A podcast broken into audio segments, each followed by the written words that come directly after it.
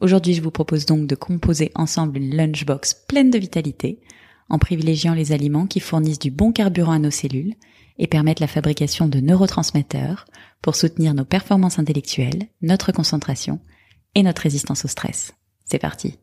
Le maître mot pour cette assiette, une alimentation à la fois riche sur le plan nutritionnel, pour servir nos facultés cognitives, et facile à digérer, pour éviter la somnolence d'après-repas. Premier conseil, pour faire le plein d'énergie, on choisit dans la mesure du possible des produits bruts et non transformés. Exit les plats préparés gorgés de graisses saturées, d'additifs et de sucres raffinés qui épuisent notre organisme et nous avec. Il va falloir se retrousser un peu les manches, mais promis, on va faire simple.